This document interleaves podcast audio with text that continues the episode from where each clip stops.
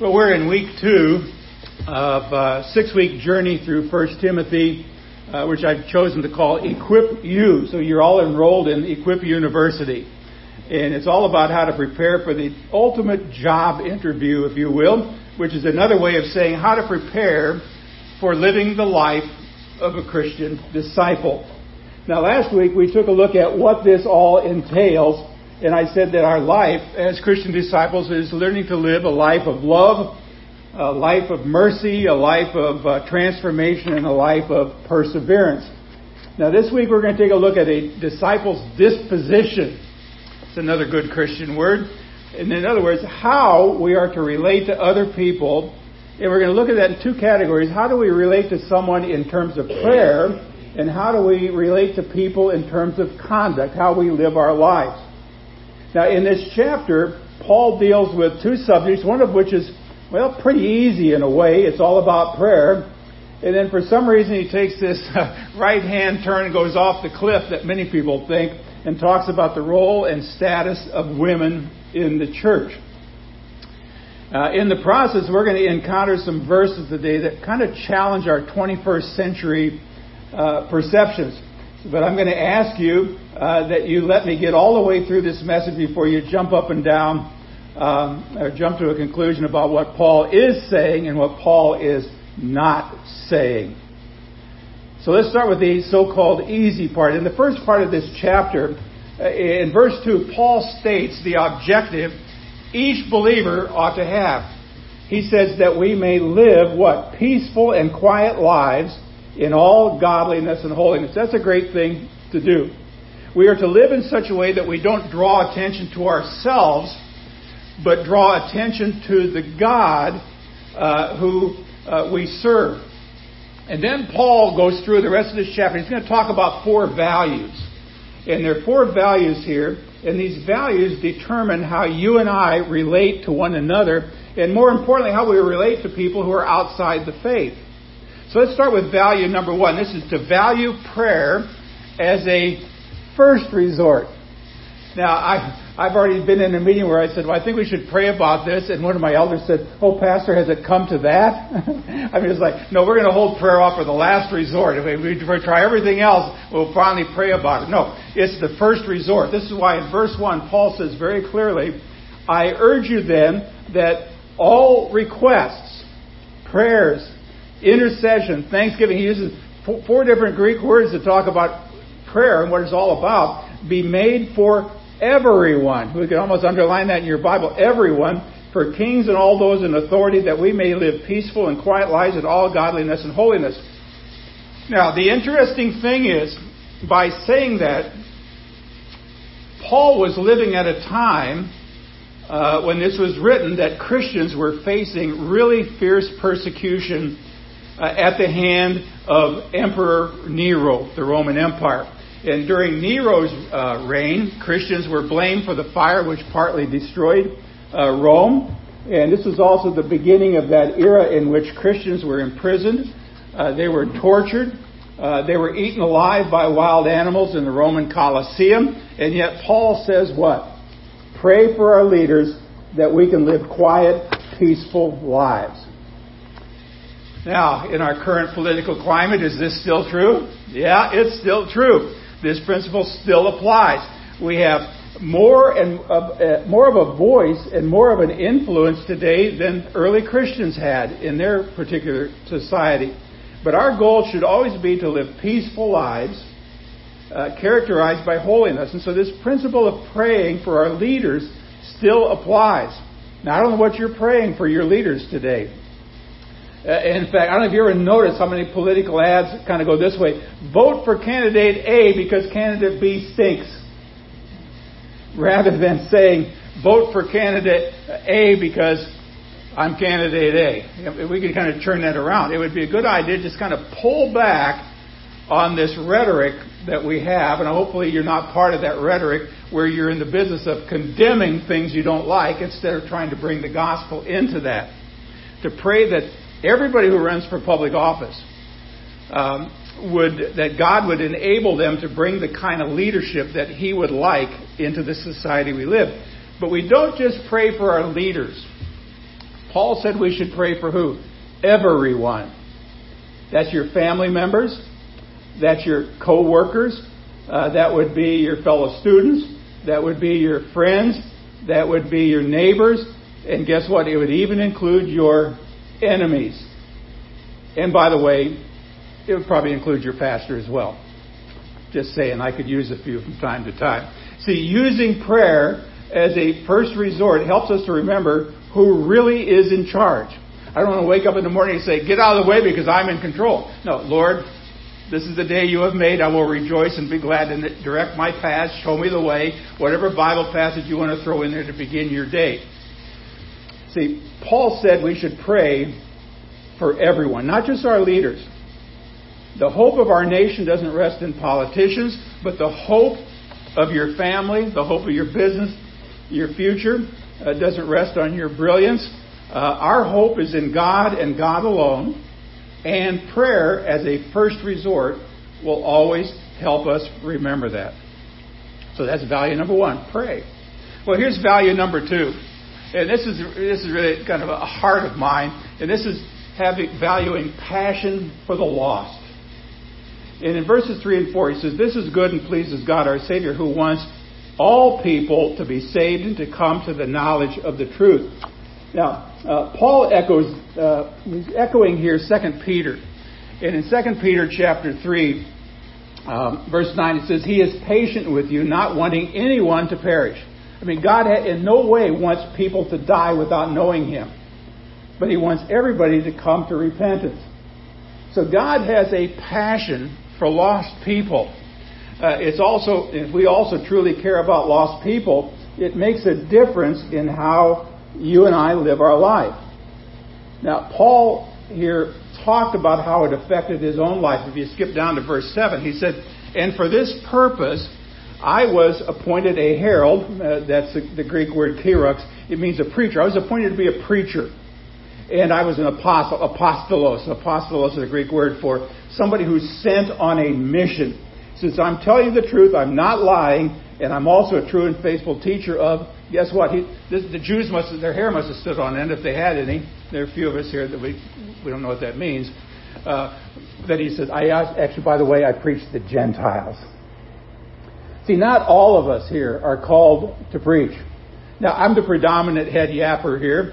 Uh, occasionally, when I'm not up to it, Jeff fills in for me, and uh, sooner or later we'll drag Pastor Mark over here and then they'll drag me over to praise and worship for a while and kind of trade a little bit. Um, but we can all participate in the spreading of the gospel, and we all have a role in doing that. Now, it can be as simple as uh, I go to Restore. You probably don't know much about it, but would you like to come? you know, by inviting somebody, uh, or maybe uh, anybody here been on a short-term mission trip? You've been on something like that. Uh, that you know, invite somebody to go along. I've had people, Pastor, can I go with you? I said, Sure, I'd love to take you. And I've seen their lives change, their whole perspective. It can be by supporting a mission like CAM, Church, uh, uh, Christian Action Ministries, or whatever other ministry you can get involved with. Spending time in prayer, where you just maybe have a prayer list and you're just constantly interceding for people that you're pretty sure don't really know who Jesus is. So we kind of need to practice wanting for others what God actually wants for people who don't know Him yet. And, and what God wants is He wants everybody to be saved. And so we should want the same thing and we should do what we can about it. And God also wants everybody to live quiet and peaceful lives. So it kind of follows, if you're going to follow Scripture, that we would want that too, that people have a life that is settled down, that it's not always so chaotic. Now, I say that we should also adopt this value of a passion for the lost. And this means that we adopt the value that other people matter. It means that we love others with the love of God. It means that we, we want the same thing for other people that God wants for them. And I get a little bit worked up about this because at a pastor's meeting, I won't tell you where it was, but I got pretty worked up about it when somebody said, you know, I think we need to take care of them ourselves here first. And I blurted out, if lost people matter to God, they well better damn matter to us. And I had the hairs, well, not everybody's hair stand on it. but about 12 to 15 pastors who looked at me and said, Did he say they, we lost people? We, we, they, they damn well better matter to us. Well, I'm sorry for saying it that way, but they better. Lost people are important. let's move on for that before I get carried away again. Here, here's the third value. Value the priority of unity. In verse 8, I want, now notice that word here, men. I'm coming back to this. I want men everywhere to lift up holy hands in prayer without anger or disputing. Now, I want you to understand something. When you read the Bible, uh, when it translates, uh, sometimes the Bible translates men as meaning all people. Uh, but sometimes it's referring specifically to men as opposed to women. And in this case, this is where Paul is now talking to the men in that congregation in Ephesus. And in the next paragraph, he's going to talk about the women. We'll get to that. But first, he has something that he wants Timothy to tell to all the men in that church. And he says, I want men, masculine, everywhere to lift up what? Holy hands in prayer without anger or disputing. Now, Paul is referencing here what I would call a, a general principle and a specific problem. See, the church was suffering through a division. There, there were all kinds of chaos in this church. False teachers that were uh, misleading uh, believers. There were people in leadership who had no business at all even being in leadership. And there was an increasing lack of unity because of these men in this church. So Paul says to the men specifically, I want you, you guys, to pray and do it in a spirit of unity and without arguing with one another. Now the question is, do those words also apply to women? Yes, absolutely. Those words also apply to women. But here Paul is specifically addressing a problem among the men in that church.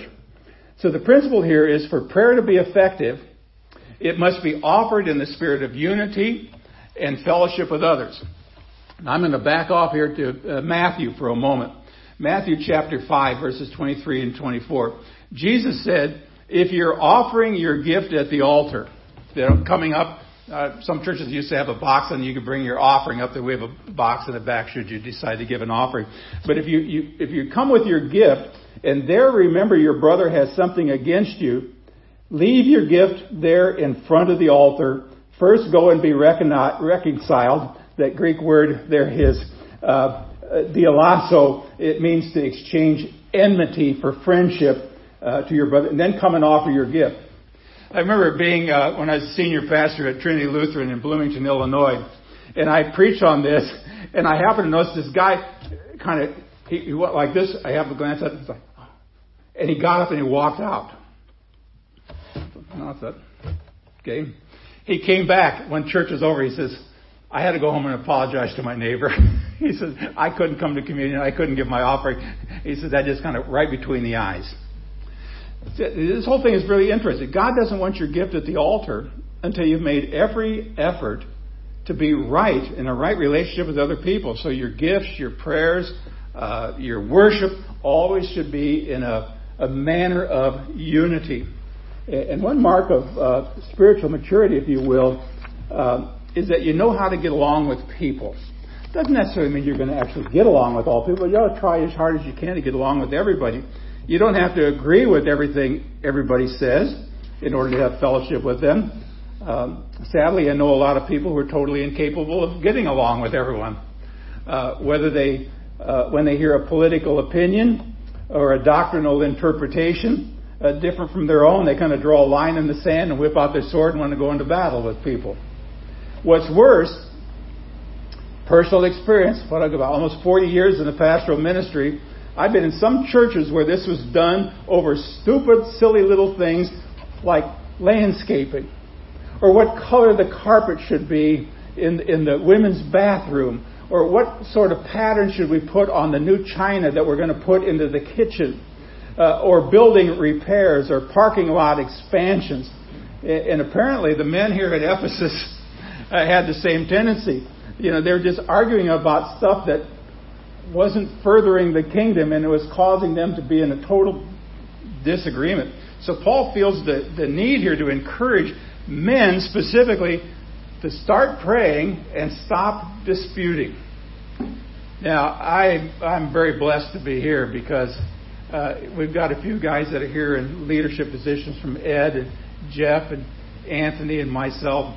Uh, have we had an I, I'm going to be have we had an argument over anything? No, but we talk to each other. Not yet, huh? then we kind of got a goofy email system with about 12 or 13 guys on it, and virtually they all know everything that's going on from from week to week. And there's not a dispute. We're all in this for the same purpose to bring restoration to broken people. Now, let's move on to the fourth value here. Uh, value a presentation of character. And now this is where it's going to get a little bit touchy. And here Paul addresses the role of women in the church. Now, these verses can be really, really difficult, so I'm going to take a little bit more time just with these few verses. The first thing I'm going to say about these verses is this there are some things we encounter in the New Testament that reflect cultural values, what's going on in that particular culture, and not necessarily absolute values. Got that? He's talking about a specific, not overall, and we'll get to the reason why. For example, in chapter 6, that's we're going to do that in a few weeks. In chapter 6, when Paul talks about how slaves should treat their masters, he's not condoning slavery. He's telling people how to live in the context of their culture. Now, our, our job today, my job, going through this really, uh, is uh, to discern the absolute or the timeless principles inherent in the word here in front of us. And this is certainly in the case of this text. Now, some of what Paul is saying here uh, applies specifically to the situation in Ephesus, and some of it is the acknowledgement of the cultural context where they were living in. So he's going to talk to this church, but the church is sitting where? It's sitting in a community of people. And so our job is to discern the absolute or the timeless principle here. I'm going to tell you that this women be silent in the church, that whole thing, this is a great example of how people have taken taken one little part of a verse and jerk it out and make an entire doctrine about it.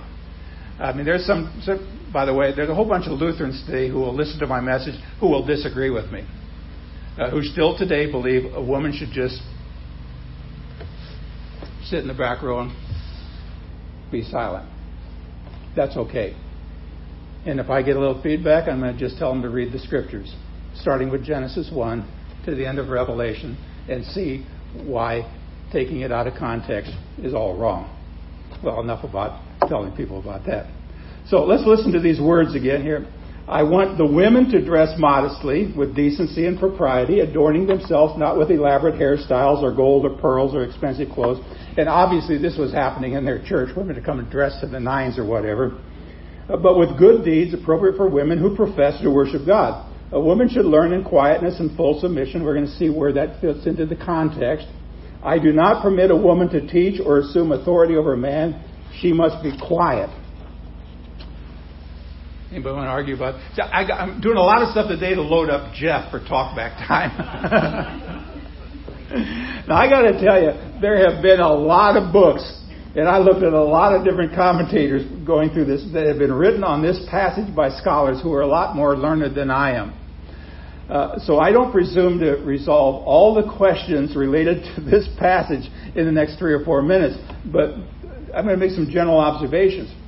Now, the fact that Paul here was encouraging and even commanding women to learn, in other words, to be discipled, was a huge step forward in that particular culture.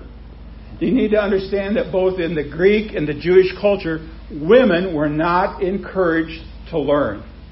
In fact, in the Greek culture, some of you women should be happy that you didn't grow up in the Greek culture, but in the Greek culture, a woman was expected to keep to herself, stay at home, and never leave the house without her husband.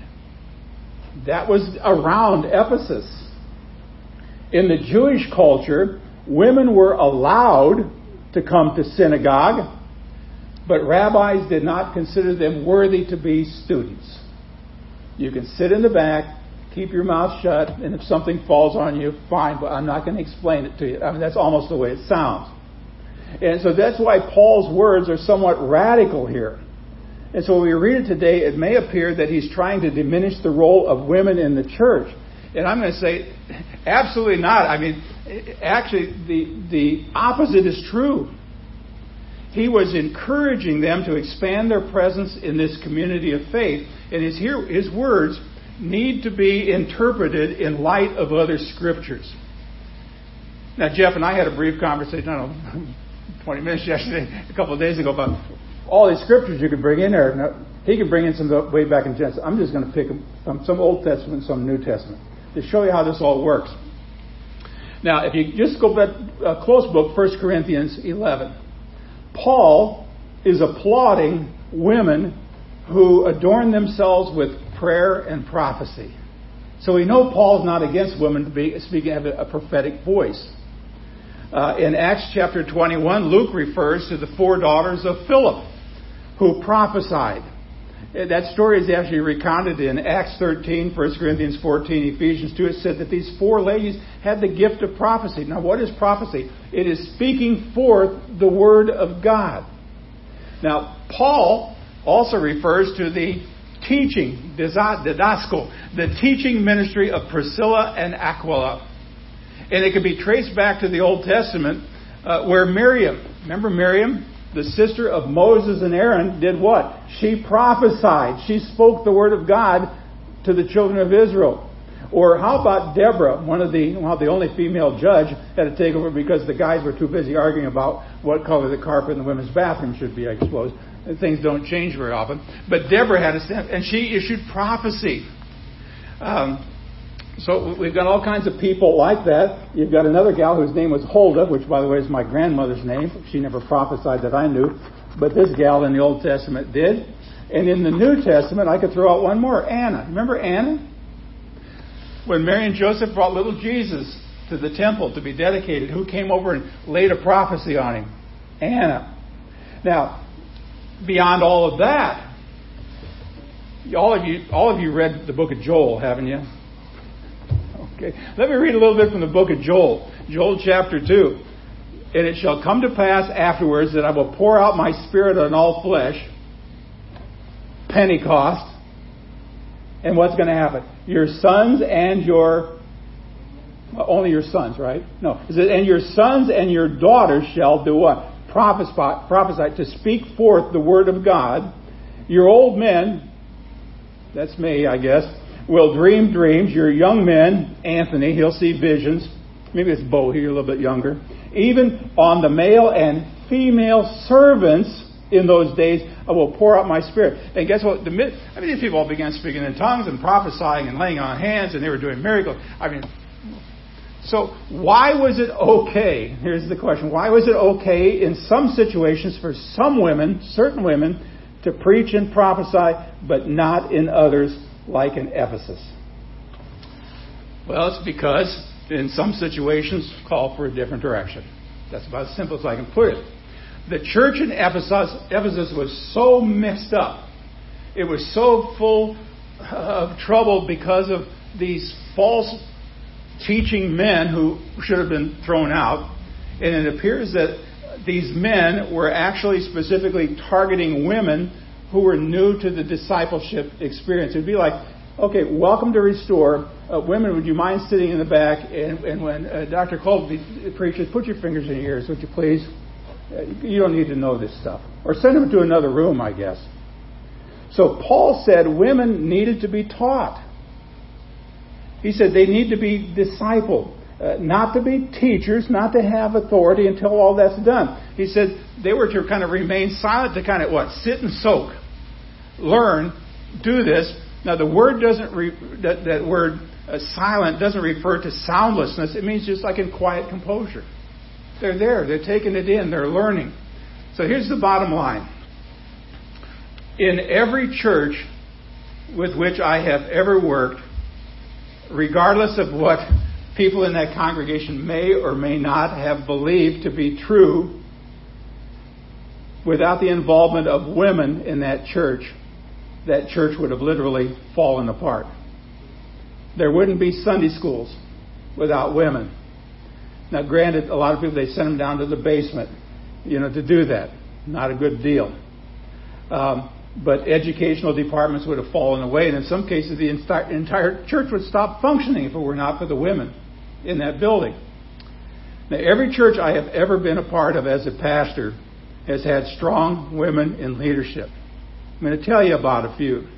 In my very first church at Emmanuel Lutheran in Belvidere, Illinois, one of the first people I hired was Jennifer Baker to be in charge of women's ministries. And really, she became the director of Family Life Ministries. Now, she's the one who runs Good Dads out of Springfield today, where she's still teaching people. But she had been adequately discipled before she began doing all of those kinds of things. It was in my second church at Trinity Lutheran. I actually hired somebody by the name of Nancy. Didn't really hire her. She became the volunteer at that particular time, but later we began to pay her, but she ran a lot of family life ministries and, and helped the women. When we got the Lord of Life, she was still there, and we took her on the staff where she headed up women's ministries, although she started in finance. And, and in addition, uh, there were other women that were very important in that ministry, but all of them had been discipled somewhere along the line. And when I got to uh, First Lutheran Church in Texarkana, I had two DCEs work for me, both of them female. Uh, Laura uh, Pulliam and, and Katie Cleveland, two, two of the finest young ladies who are still doing it today. One is a pastor's wife today, and she's running a church together with her husband, Lutheran church, believe it or not. And the other one's still a DCE out in Denver, Colorado. So there's all kinds of people that uh, that I've known over the years who have been welcomed in a church to be able to teach. But the problem back then was these ladies hadn't been discipled, and Paul is saying it'd be good for you to sit there for a while, listen and learn. And when the time comes, you're going to step forward and you're going to you're going to do this. So Paul goes on in verses 9 and 10. He says, I also want the women to dress modestly. Now, this is another whole can of worms here. with decency and propriety, ordaining themselves not with elaborate hairstyles or gold or pearls or expensive clothes, but with good deeds appropriate for women who profess to worship God. Now, I don't know much about this. I, evidently, these women were coming up, you know, dressed like they're going to go out to a nightclub or something. But you know, I got to thinking about that. What's your calling card?